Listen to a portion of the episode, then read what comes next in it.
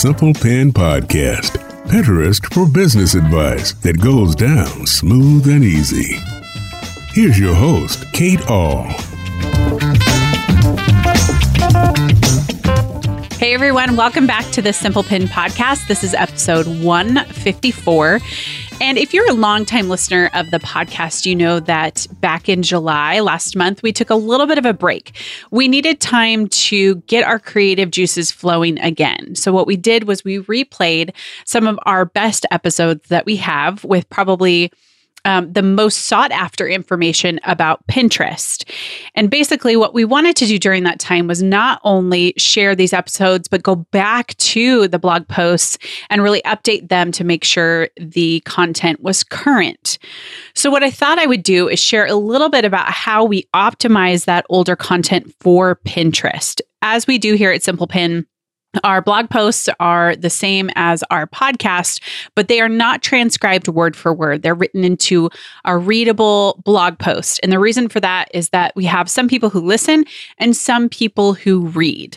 Also, we found that for us to write it into a blog post really helped us to rank on Google. So we wanted to play to the SEO framework and make sure that we were really um, making sure we were doing all that we could over there. For those of you who are new listening to the Simple Pin podcast, this is a new episode after we've taken a break. And why I record these episodes is because I am the leader of Simple Pin Media. We are a Pinterest management and marketing company.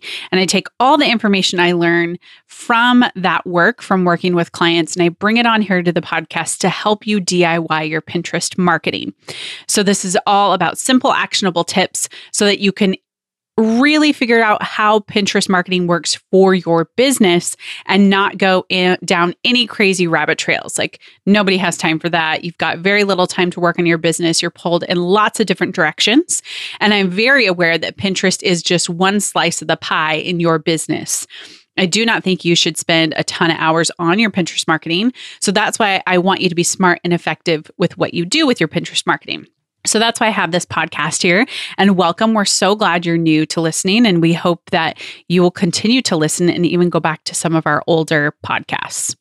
All right, before we dive into today's episode, which is all about how to optimize old content for Pinterest, I want to talk about one of the main things that we pride ourselves on here at Simple Pin, and that is we want to be up to date on all things Pinterest. And so, in order to do this, we kind of hold ourselves accountable. I myself do this in writing a Wednesday newsletter that comes out at 5 a.m. Eastern Time. And this newsletter has all the latest Pinterest articles and tips, as well as some helpful resources that will help move your business forward without feeling overwhelmed. I'd love for you to join this newsletter. You can simply visit the website at simplepinmedia.com.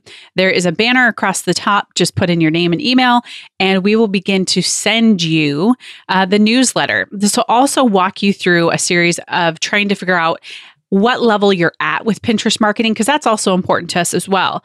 Sometimes we'll talk to people here on the podcast who are just starting out. And then sometimes we'll talk to other people who are maybe a couple of years in, maybe even five years in, and they really just want to make sure they're optimized. So, walk through that process in our email, and we will help get you the information that you need. I also want to do a quick shout out to um, an iTunes reviewer, Mona at Queen of My Kitchen. Thank you so much for leaving this amazing review. She said, if you're confused about Pinterest, this is the podcast to listen to. I have learned so much. Thanks so much, Mona at Queen of My Kitchen. This is such a high compliment for me because I want to make sure that you are not confused about Pinterest. It's really simple. We could break it down into simple, actionable steps so that you can move forward using Pinterest in your business. All right. So, with that, let's jump into today's episode. All right, today's episode is all about how to optimize older content for Pinterest. So let's step back of the question why do we want to update old content? So, Pinterest users, the beauty of Pinterest, I've talked about this in a previous episode, is that Pinterest has a snowball effect. Something that maybe you've pinned a year or even two years ago will continue to bring traffic to your site, which means that Pinterest users are entering into your site from all different posts, all different angles. I like to use the house as an illustration. Some people are coming in the back door, some people are coming in a side door. Some people are coming through that mudroom door where you kind of have your old nasty shoes. Maybe it's the post that you're like so embarrassed about, but it's the way they're entering. And so if they're entering into these places, we want to make sure that where they're entering it is optimized so that they do want to stick around.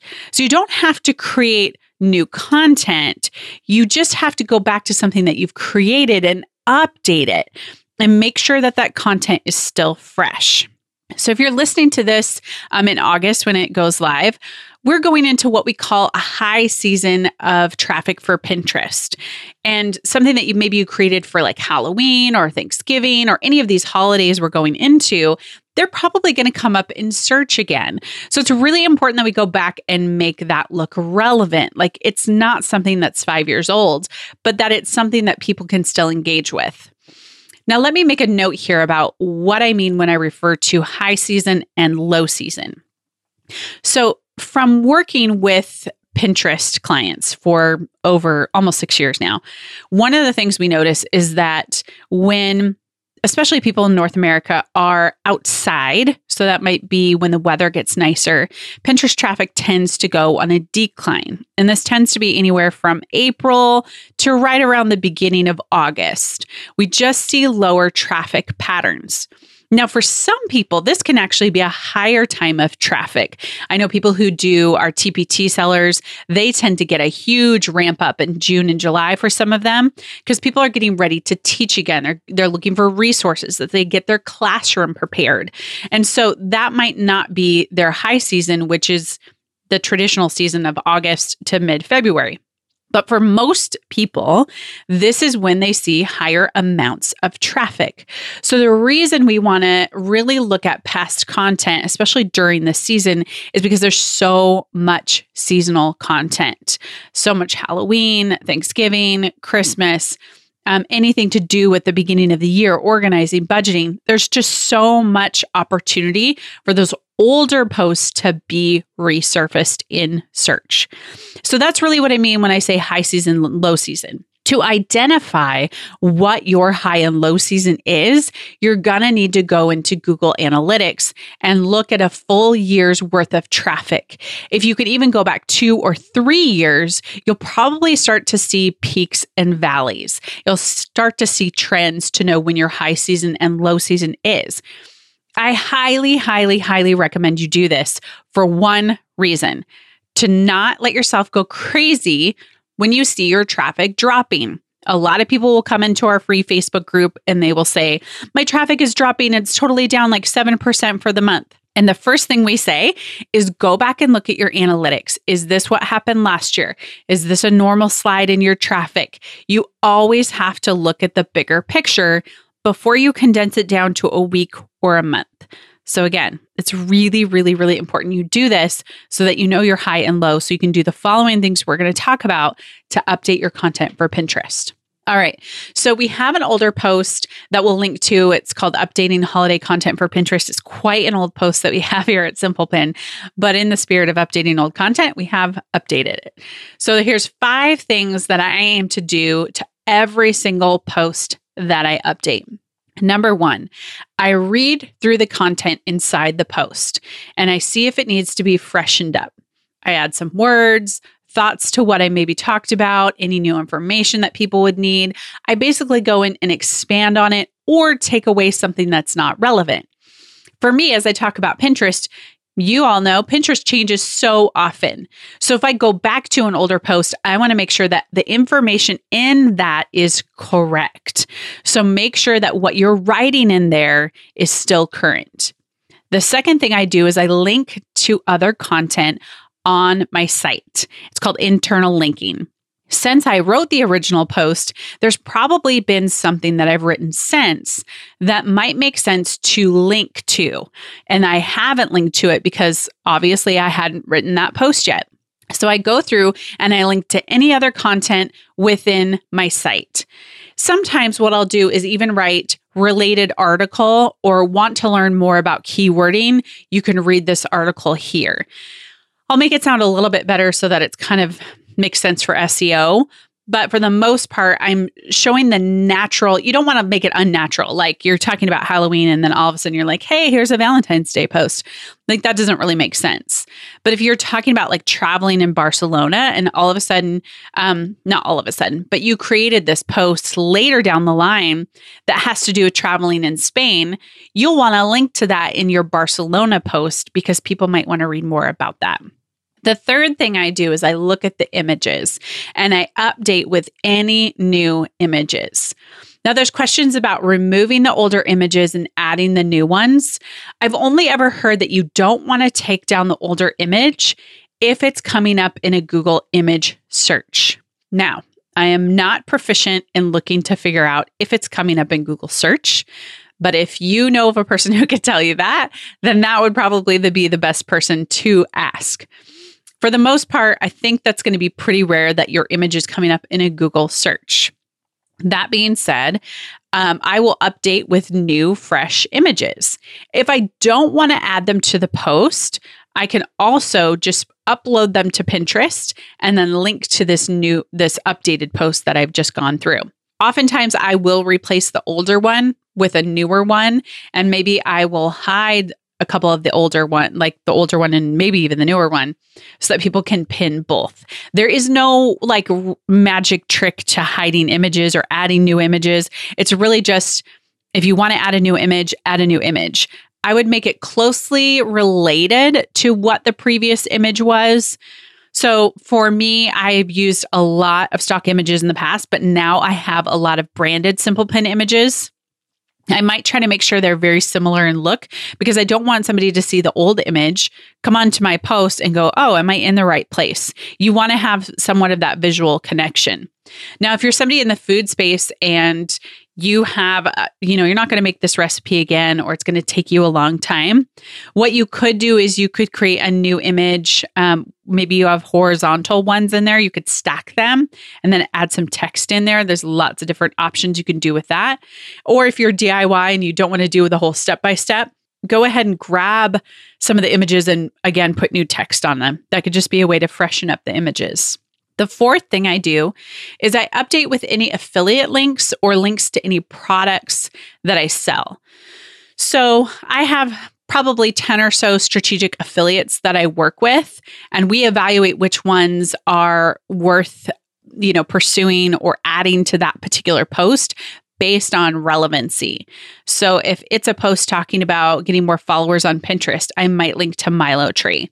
If it's talking about blogging, I might link to Elite Blog Academy. Or if it's something that continues to talk about just Pinterest marketing, I might link to the Simple Pin Collective, which is our membership site. Just make sure that there's a way for you to make money in the post. So, updating with any new affiliate links, looking at the old affiliate links in there, making sure they're going to the right place or that the affiliate link still works, like it's not broken. And then linking to any products that you now sell. Maybe you've written a cookbook or maybe you have an ebook now. You want to make sure that you add any new links to those products. And the last is adding a call to action. This can be signing up for an email list, joining a Facebook group, following you on Pinterest or maybe another social channel. You just want to have some call to action so they can further engage with you. For us, we have a sign up for the email list at the bottom of every one. We also have to join the Facebook group. When you do join the Facebook group, um, you're asked if you wanted to be added to our email list. So it's kind of like dual purpose right there. So you want to make sure you know what it is you want people to do so that they can take action right away. The last thing that I do, this is kind of a bonus one, is I go to the top and in italics, I write updated August of 2019. So even if I have dates at the top of my post, it lets the reader know that it has been updated. And I appreciate this as a reader because if I see a post that's like 2015 and I'm talking about Pinterest marketing, but right below that I see updated 2019, I know that the stuff that I'm reading is actually current. So if you have something that's time sensitive, just go ahead and write that up there so that people know it's been updated. So let's go over those five again. One, updating the content inside the post, rewriting, adding some words, thoughts, any of that. Just kind of freshen it up a little bit. Number two is to link to other content on your site that is relevant to what you're talking about in that post. Number three is add new images if needed. Number four, update with any affiliate links or links to products you sell. Have a way that you're going to potentially make money. I want to say this really quick, and I didn't say it earlier. Sometimes when I tell people to do this, what they say to me is, Well, I don't really make much money. Oh, it's not worth it. Adding an affiliate link to a post or a link to a product that you sell takes you maybe five minutes. If you're making $10 off of that, your five minutes might be worth it. Because if there's getting a lot of traffic and that $10 compounds and it grows and it grows and it grows over time, I would hate to have you miss out because you didn't want to take five minutes. Always, always add an affiliate link or a link to a product that you sell. And the last is a call to action. Sign up for your email list, join your Facebook group, or follow you on Pinterest or another social channel. Okay, the big question is what's your time commitment? How long will this take you? I just actually did this in July. As I talked about, we took a break. All of those posts needed to be updated.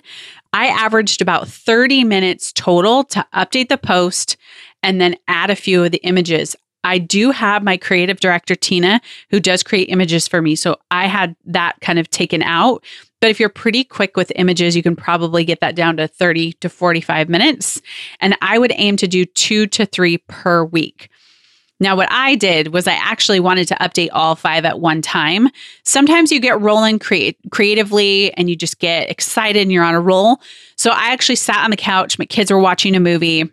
And I took about two hours, maybe it was like two and a half hours, to update all five of the posts that we were republishing with new information, screenshots, and calls to action that I really wanted to add into that, as well as any affiliate links I needed to add.